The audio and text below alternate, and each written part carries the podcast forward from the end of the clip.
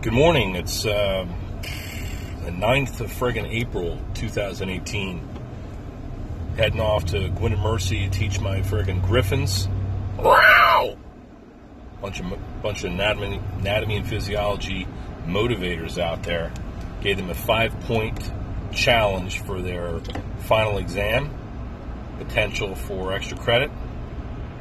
They have to do what's called the fucking blue crab, which is a seated exercise that involves flippers with, using the feet and kind of a snapping motion that represents the uh, claws. It's a four count exercise. One, two, three, one. Flip, flip, flip, snap. I gotta do 10 repetitions. Challenges the core, challenges the adductors, challenges the hip flexors, challenges the friggin' you name it, man. It's an awesome exercise. Anyway, uh, the point of my conversation this morning, this podcast is devoted to a phrase that I stumbled upon the other day. It's called learned helplessness.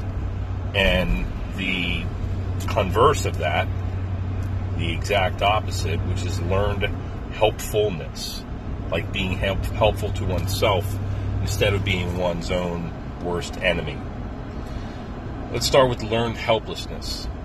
There are a rather large quantity of people in this world, many of whom I know and encounter in healthcare, uh, as my patients, as my peers, uh, the community, the insurance companies, in society in general, that are just fucked in the mind.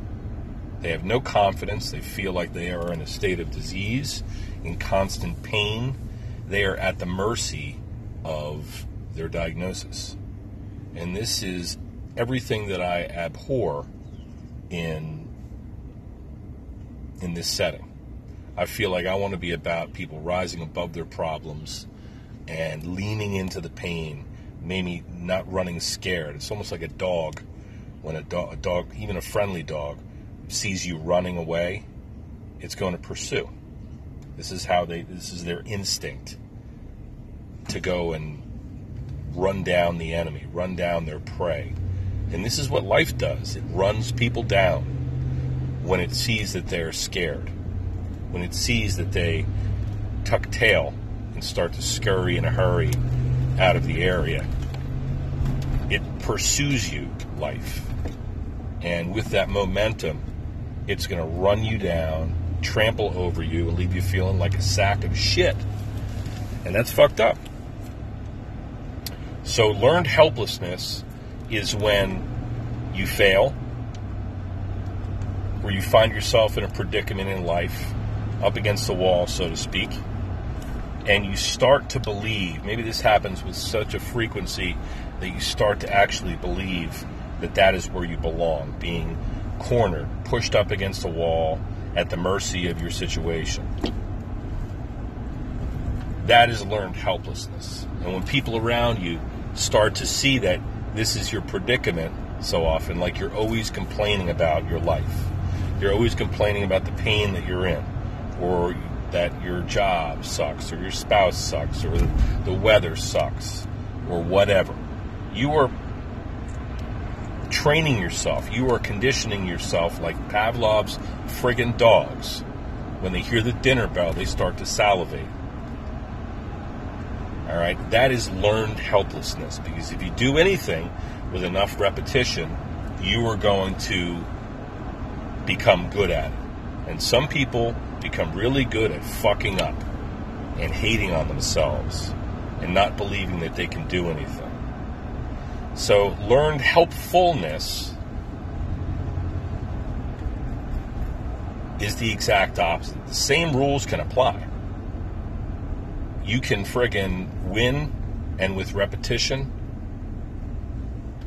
you can become good at winning. Winning, you can become effective at success, and that's what a million different uh, self-help self-help books and audio books and seminar series are all about.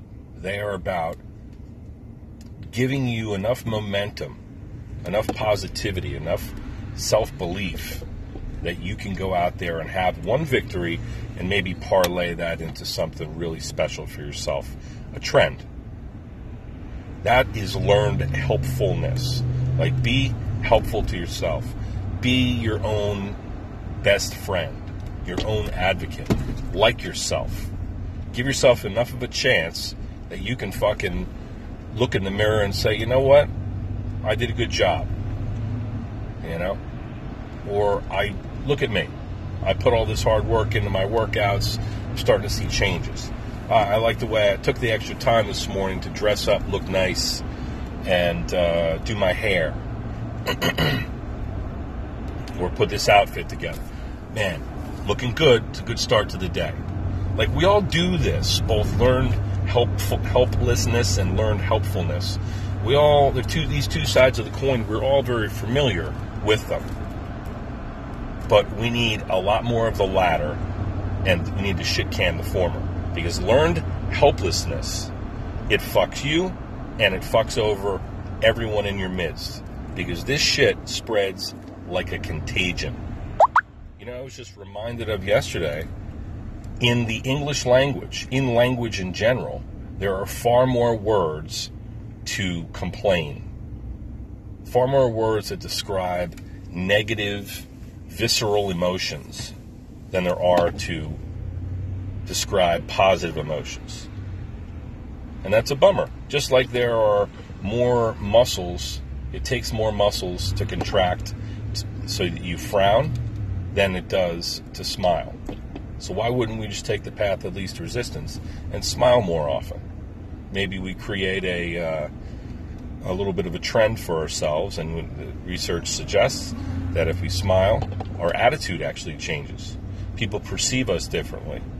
So let's be, let's learn about helpless, helpfulness, and how that we can fricking be our our own best friend, our own self advocate,